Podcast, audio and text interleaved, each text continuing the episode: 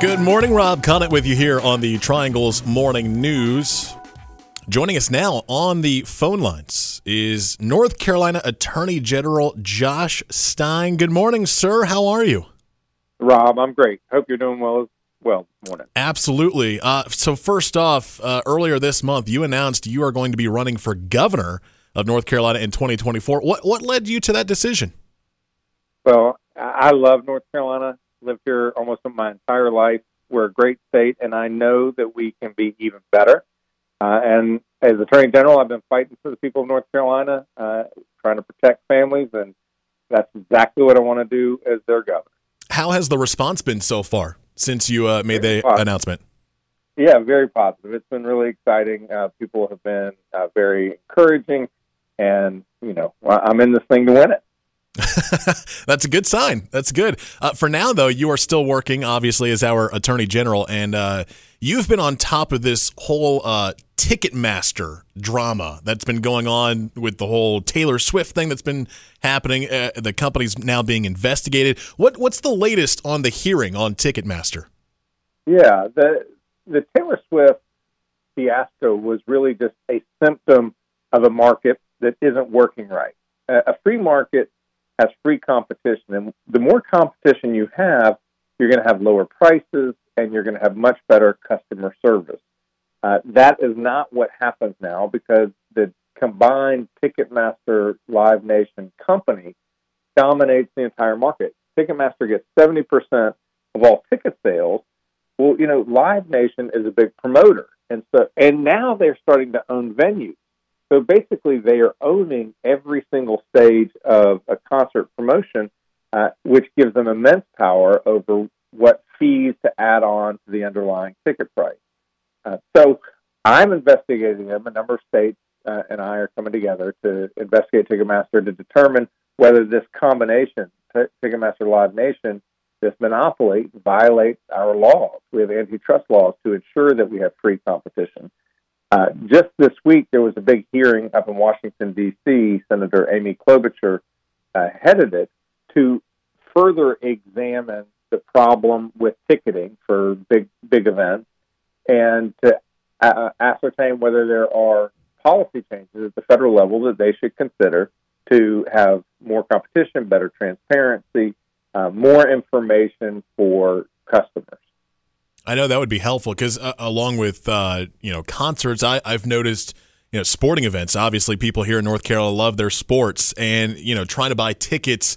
Uh, for a football game or a basketball game, and, and you have to go through Ticketmaster. What would have been, I don't know, five, six years ago, it feels like my, maybe sixty dollars, and now you know going through Ticketmaster, I feel like you know cheapest thing I can get at a football game is 150 200 dollars for the the nosebleeds.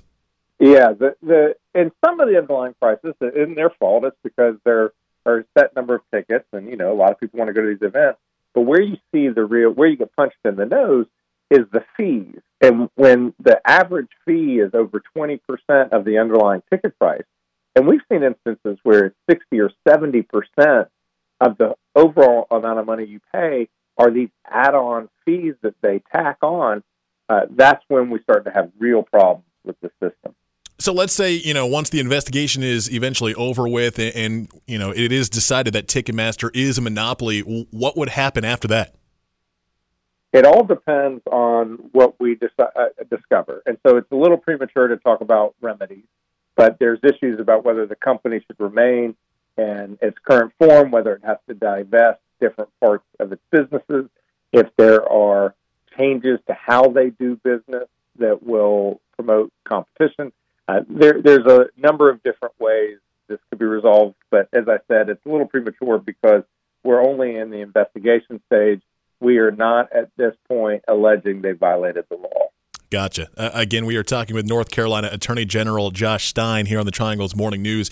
Uh, Josh, I also wanted to ask you about the uh, latest scams. That's what your office takes care of a lot here in North Carolina. I've been hearing about uh, EBT card skimming. Uh, can you give me more details about that?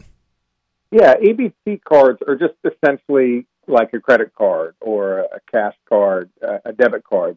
And folks just need to know that whenever you go to a gas station, whenever you go to a, a point of sale uh, terminal where you stick your card in or out, or you go to an ATM, there may be a skimming device there. Uh, these skimming devices are perfectly married to the underlying machine, but they capture your data and your PIN number, with which the, the criminals then use to create fake debit or credit cards to steal from you, uh, if it's a debit card or an EBT card, or to steal from a bank. And the banks have lost over a billion dollars a year uh, on this type of, of fraud. And it's it's hard for you and me to know that it's happening uh, because they are hard to identify.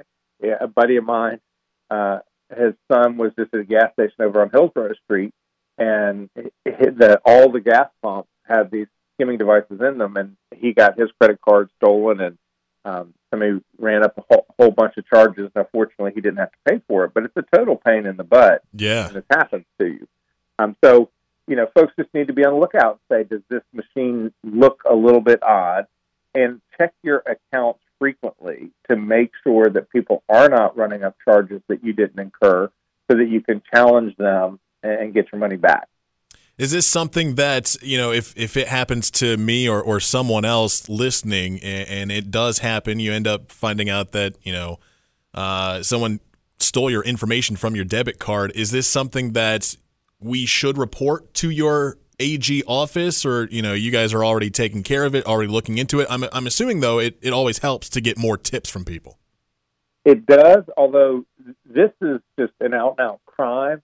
So if it happens to you, uh, what I suggest is just contact your local law enforcement, call your city police or your county sheriff, depending on where you live, because we want to make sure that they get out to the location where it occurred uh, and get the uh, devices out of the machine.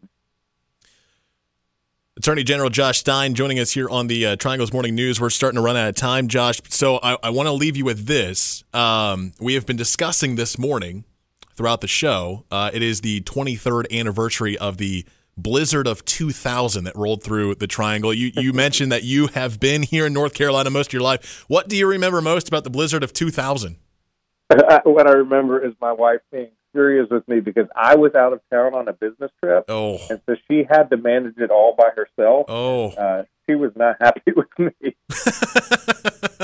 you got lucky, but then at the same time, a little unlucky. Very unlucky. Attorney General Josh Stein joining us here on WPTF. Uh, Josh, thank you so much. And uh, I'm hoping we uh, do this every month here on the show. Sounds great, Rob. Appreciate your interest. That's Attorney General Josh Stein joining us here on the Triangles Morning News.